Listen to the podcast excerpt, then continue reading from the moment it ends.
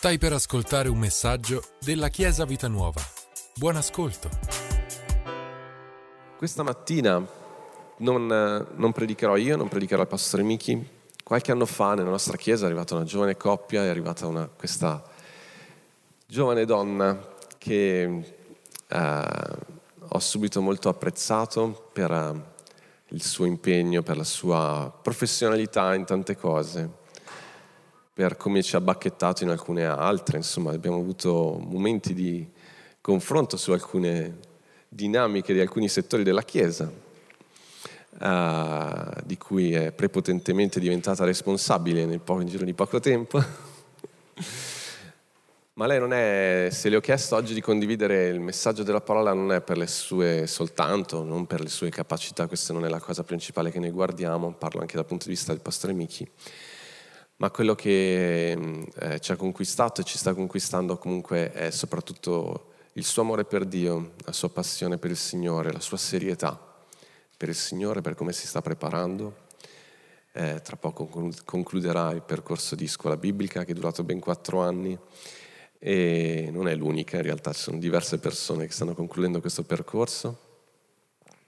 E, mm, e l'altra cosa è sicuramente il suo affetto e il suo di suo marito nei nostri confronti proprio come pastori. Quindi eh, io amo, noi amiamo lasciare spazio alle nuove generazioni.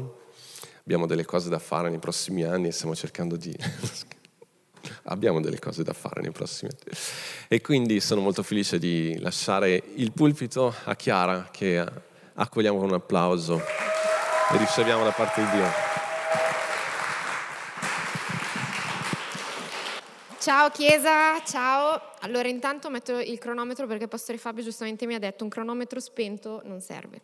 Quindi avvio, avvio, ok. Allora, vabbè, innanzitutto ringrazio i pastori per la fiducia, perché è la prima volta che predico e ringrazio anche voi per la fiducia. Spero che, che il, questo messaggio possa veramente parlare ai vostri cuori. Come sapete il tema del 2021 per la Chiesa Vita Nuova è presenza e il mio messaggio vuole inserirsi proprio all'interno della serie di predicazioni che il pastore Fabio sta facendo sulla presenza, pastore Fabio e Michi ovviamente, sulla presenza.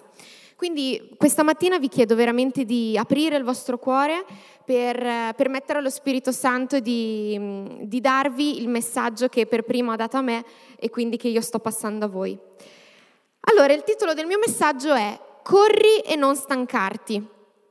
Per spiegarvi questo titolo voglio leggere con voi due versetti. Il primo si trova in Isaia 40:31 che dice ma quelli che sperano nell'Eterno acquistano nuove forze, si innalzano con ali come aquile, corrono e non si stancano, camminano e non si affaticano. E l'altro versetto è Apocalisse 2:3 che dice tu hai sopportato e hai costanza e per amore del mio nome ti sei affaticato senza stancarti. Quindi per ben due volte in questi versetti, ma nella Bibbia compare più volte questo concetto, eh, Dio sta dicendoci un concetto importante. È possibile correre senza stancarsi. Se ci pensate è un po' un concetto paradossale, perché di solito quando pensiamo alla corsa pensiamo invece al arrivare senza fiato, quindi ad essere stanchi. Invece la Bibbia ci dice, guardate che è possibile correre senza stancarsi e anzi addirittura acquistando nuove forze, come dice Isaia 40. Quindi la domanda che mi sono posta è, ok, ma come si fa? Come si fa? Qual è il metodo che la Bibbia insegna per mettere mano all'aratro, se vogliamo dire un'altra espressione biblica, senza stancarci? Come possiamo fare tutte le cose che ogni giorno siamo chiamati a fare a casa, al lavoro, a scuola per chi va a scuola, in famiglia, senza perdere le forze e al contrario acquistandone di nuove? La risposta a questa domanda si trova nella Bibbia ed è una sola. Magari per, uh, potrebbe sembrare scontata, ma non lo è.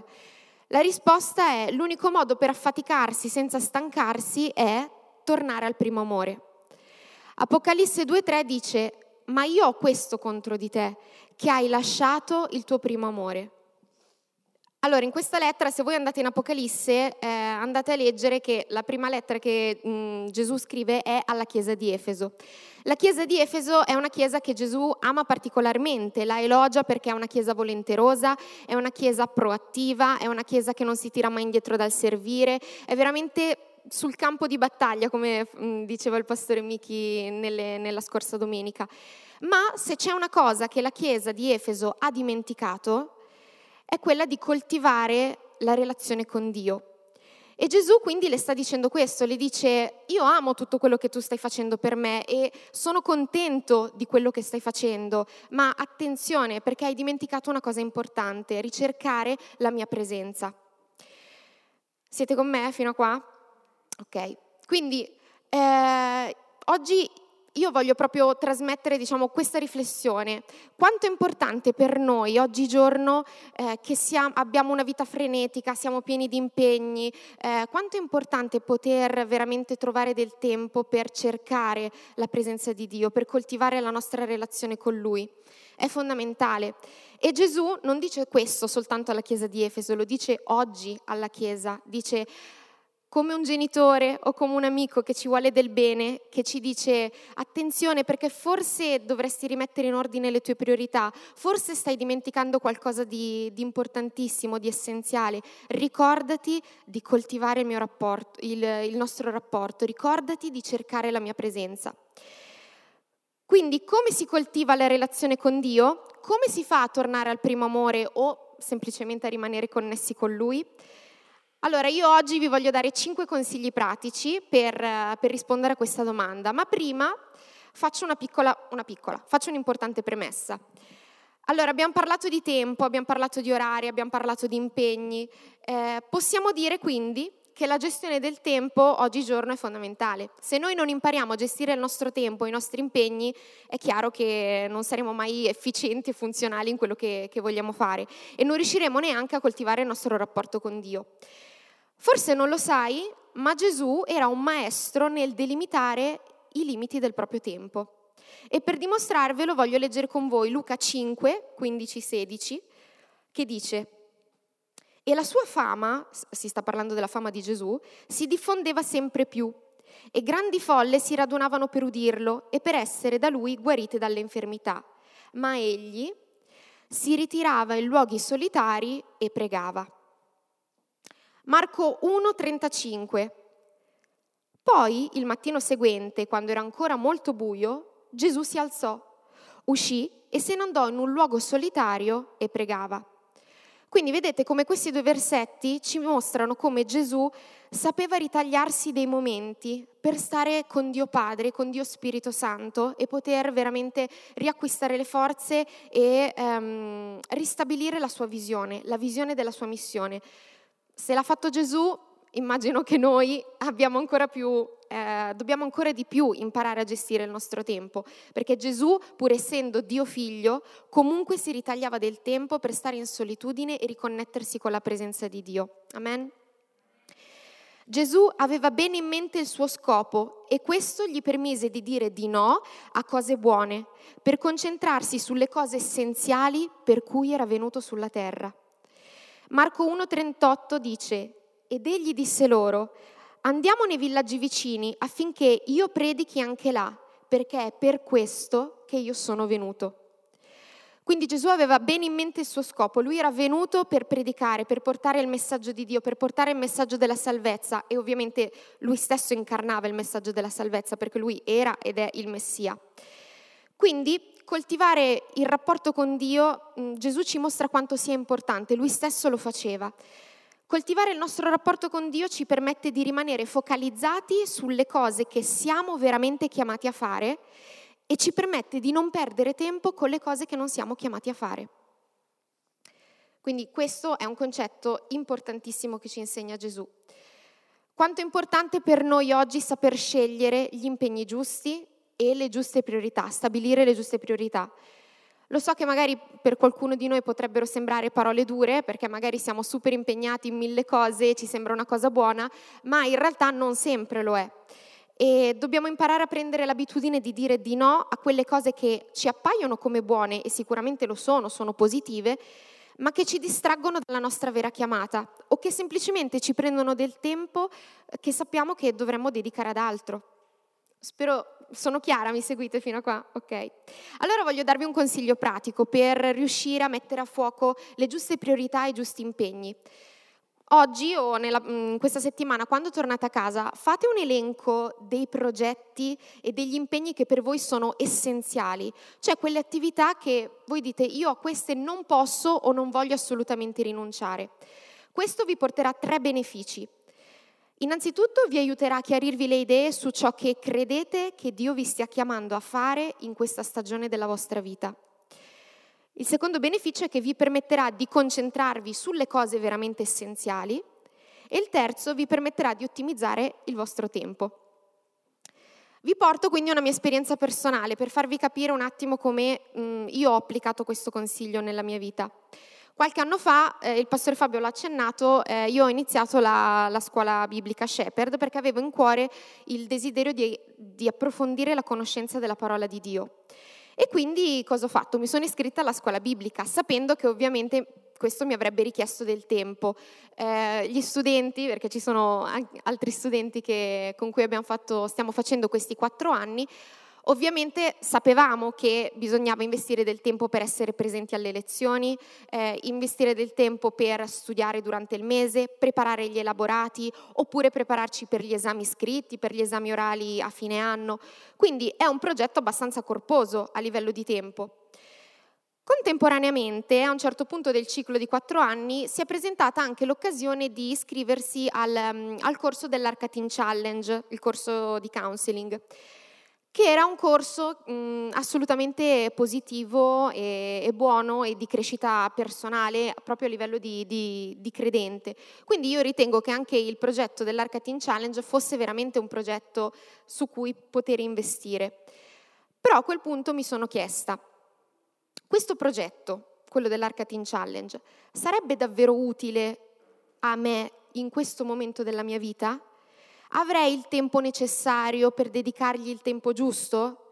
Sono disposta eventualmente a rinunciare ad altri impegni o anche semplicemente al mio tempo libero restante per dedicarmi a questo progetto? La risposta in quel momento della mia vita è stata no. Non ero, non ero pronta per affrontare quella tipologia di progetto.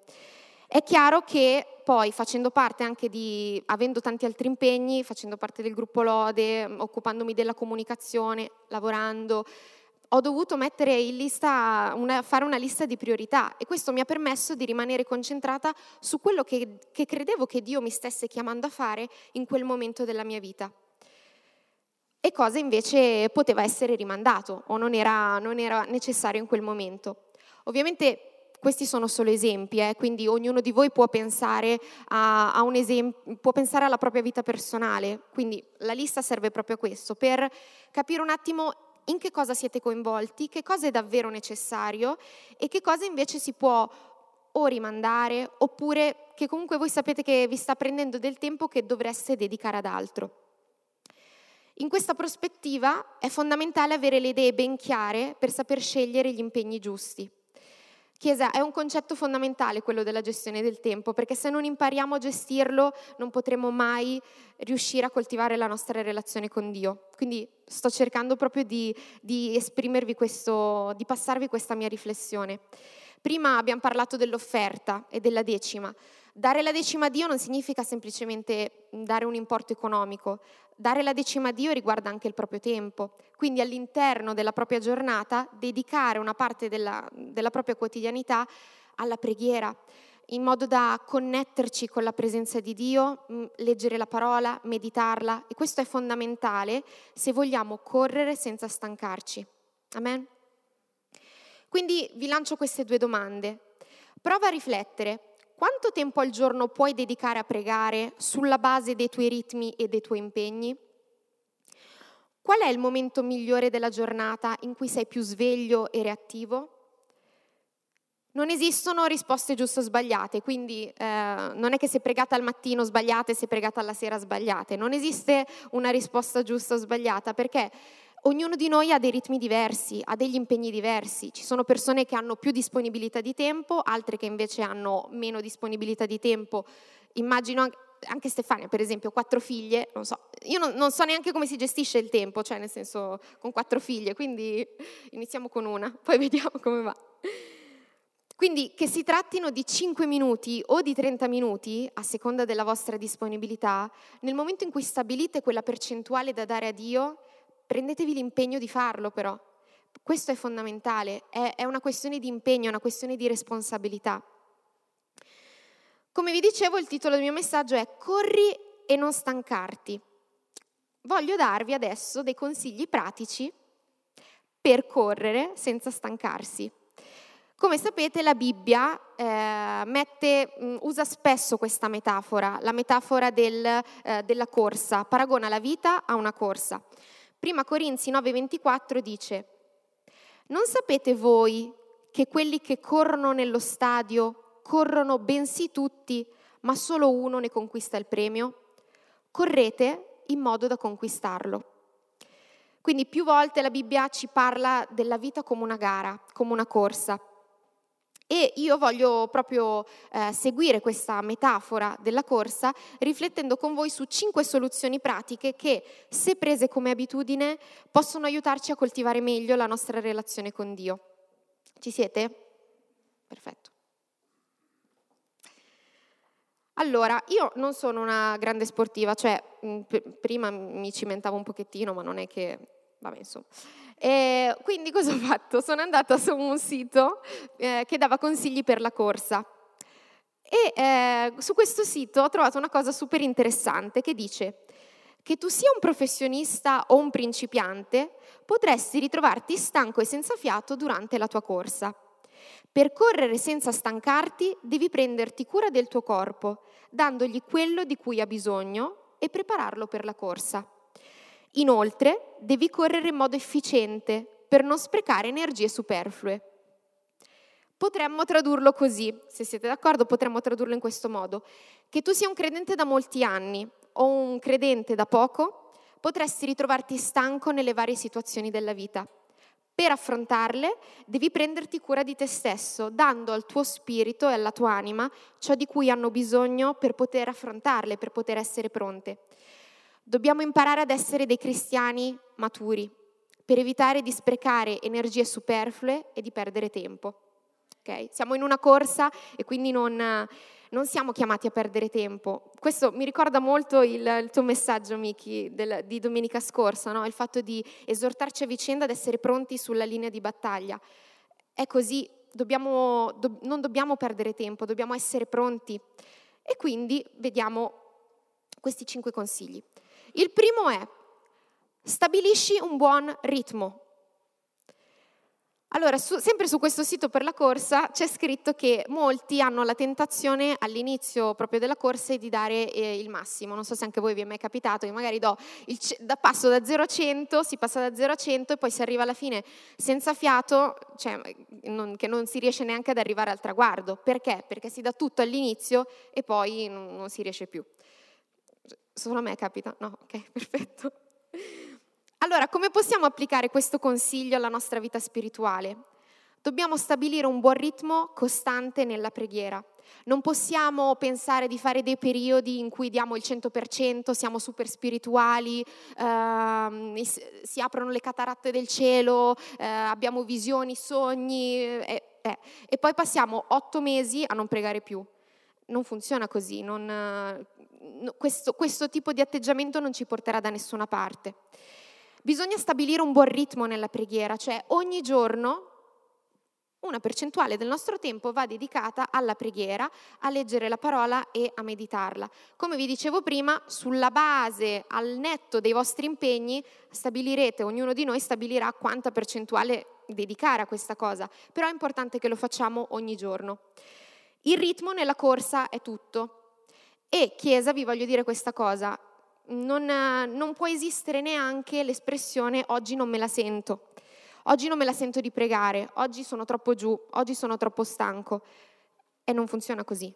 Perché magari vivi di rendita, eh, magari hai pregato tanto e poi vivi di rendita per un certo periodo, però poi il nostro spirito, la legna, la legna, il fuoco senza la legna scema e quindi bisogna continuamente alimentarlo. Secondo consiglio, corri in modo rilassato. Allora, sul sito c'è scritto non correre irrigidendo i muscoli del collo e delle spalle, perché sennò crei una tensione eh, non necessaria al corpo. Quindi cosa succede? Che innanzitutto parte il dolore fisico, perché dopo un po' la tensione la senti, e ovviamente ti stanchi, cioè fa, uh, utilizzi delle energie superflue e non arrivi alla fine. Come possiamo applicare questo consiglio nella nostra vita spirituale? Metti tutto nelle mani di Dio e rilassati, goditi il percorso. E voglio leggere con voi un versetto che si trova nel Salmo 91, il primo, che dice, Chi dimora nel, nel riparo dell'Altissimo riposa all'ombra dell'Onnipotente. Io dico all'Eterno, tu sei il mio rifugio e la mia fortezza, il mio Dio in cui confido. Salmo 37, 5. Riponi la tua sorte nel Signore, confida in Lui ed Egli agirà. Amen.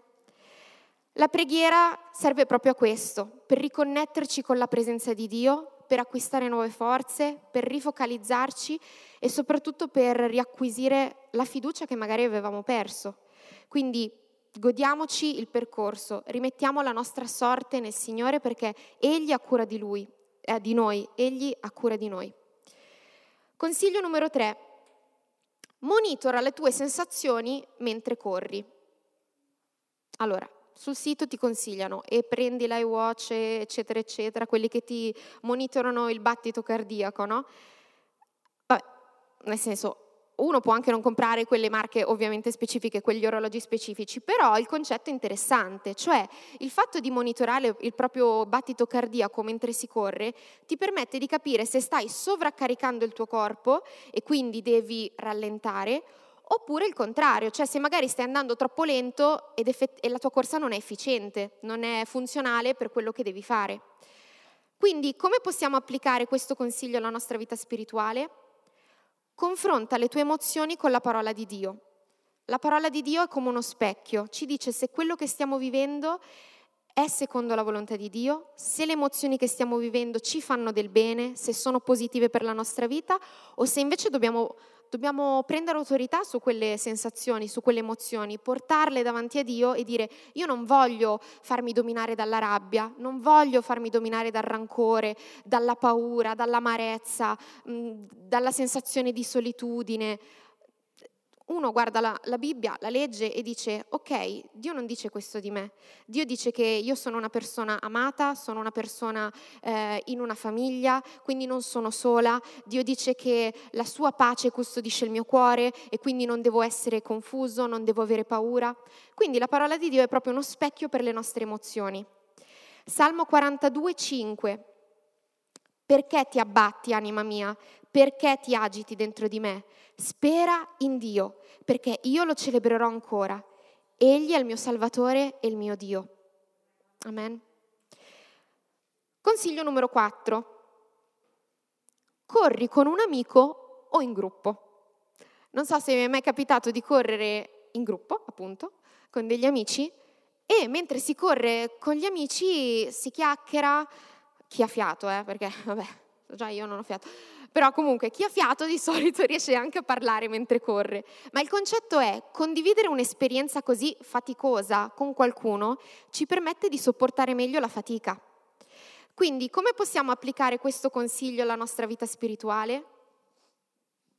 Stare con i nostri fratelli e con le nostre sorelle, creare dei rapporti d'amicizia profondi e reali ci permette di, di condividere delle esperienze che ci portano anche a sentire meno la fatica. Ci siete? Quindi la Chiesa è importantissima in questo. Si corre insieme, si continua insieme, si arriva al traguardo insieme. La Chiesa, intesa come relazioni profonde d'amore e d'amicizia con gli altri fratelli e le sorelle, deve avere un posto importante nella nostra vita se vogliamo correre senza stancarci. Ecclesiaste 4.9, che di solito si legge durante i matrimoni, però lo leggiamo anche oggi. Due valgono più di uno solo, perché sono ben ricompensati della loro fatica. Un'altra versione che ho letto dice, due valgono più di uno solo, perché insieme sopportano meglio la fatica. Consiglio numero 5. aumenta la tua resistenza nel tempo. Sempre su questo sito per la corsa ti danno delle, mm, dei consigli per poter aumentare la tua resistenza fisica nel tempo, mentre corri naturalmente. E loro ti, dice, ti dicono, metti su una playlist musicale una musica di quelle, di quelle, energiche, cioè non è che metti su Beethoven, metti su qualcosa di, di energico che ti dia appunto uno sprint per poter correre. Questo ti permette di sentire meno la fatica e quindi di riuscire a correre ogni giorno un po' di più. Come possiamo applicare questo consiglio alla nostra vita spirituale? Io ovviamente ho pensato alla lode adorazione quando, quando ho letto della musica. La lode e l'adorazione è una spinta potentissima per ricercare la presenza di Dio. Però voglio dirvi questa cosa, non è che se siete stonati come una campana eh, oppure non fate parte del gruppo lode, allora non potete fare lode adorazione. Non è questo. La lode e l'adorazione sono, è proprio un momento in cui tu apri il tuo cuore a Dio esprimendogli par- parole di gratitudine, parole di adorazione, quanto lo ami, eh, che lo benedici, lo ringrazi, proprio stare in contemplazione della presenza di Dio. Non importa che ci sia la musica o no, certo la musica aiuta, ma non è il criterio fondamentale per essere un adoratore. Ok? Quindi non è che se sei un musicista o un cantante puoi adorare e se non lo sei non puoi adorare. Questa cosa deve essere chiara in ognuno di noi. Adora Dio con le tue parole. Lasciati circondare dalla sua presenza, apri il tuo cuore, apri la tua bocca e pronuncia parole di lode e adorazione a Dio. E un altro concetto fondamentale è che la lode e l'adorazione deve essere espressa, deve essere espressa a parole. Non basta pensarle queste parole, devono essere espresse perché noi abbiamo bisogno di sentire la lode e l'adorazione che, che facciamo a Dio. Ok? Salmo 34. Benedirò l'Eterno in ogni tempo, la sua lode sarà sempre sulla mia bocca. Amen. Invito intanto il gruppo Lode a salire. Quindi questi sono alcuni dei consigli, cinque, alcuni dei consigli che possiamo mettere in pratica per coltivare meglio la nostra relazione con Dio ogni giorno. L'obiettivo di questa mia riflessione questa mattina era di motivare ognuno di voi a riprendere in mano il proprio rapporto con Gesù esattamente dove l'avevamo lasciato. Perché ognuno di noi, se ci pensiamo, magari possiamo migliorare in qualcosa. Ripensate a quei cinque consigli, magari devi essere più resistente nel tempo, quindi la lode adorazione ti può aiutare, magari, um, magari hai bisogno di essere incoraggiato da qualcuno, hai bisogno di pregare con qualcuno e quindi corri insieme a un amico. Andate a rivedere un attimo questi cinque consigli durante la settimana e ripensate su che cosa voi potete migliorare per coltivare meglio il vostro rapporto. Chiesa, è normale avere dei periodi più intensi e meno intensi a livello spirituale, nel senso che a volte siamo più energici e ci sono delle stagioni della vita in cui siamo, ci sentiamo un po' più stanchi, un po' più fiacchi, ma questo non deve determinare la nostra relazione con Dio. Gesù ci ha insegnato una cosa, Gesù ci ha insegnato che l'amore è una scelta consapevole. L'amore non è dettata da un sentimento, oggi me la sento, domani non me la sento, e viene e va questo sentimento. No, è un rapporto d'amore e come ogni rapporto d'amore è frutto di una scelta quotidiana. Se Gesù si fosse fermato di fronte alla paura della croce, noi non saremmo qua oggi, perché vi ricordo che Gesù ha avuto paura della croce, ha sanguinato per la paura nel Getsemani, ma lui non si è fermato lì, non si è lasciato sopraffare, no, ha deciso di prendere la croce, ha deciso di morire, di risorgere per noi, affinché chiunque creda in lui non muoia, ma abbia vita eterna. Quindi torniamo al primo amore, Chiesa, torniamo lì dove Gesù sta, ci sta aspettando a braccia aperte. E mettiamo in pratica questi piccoli consigli che vi ho dato questa mattina per gestire al meglio il nostro tempo, per stabilire le giuste priorità e per coltivare ogni giorno la nostra relazione con Lui. Amen? Grazie. Grazie per averci ascoltato.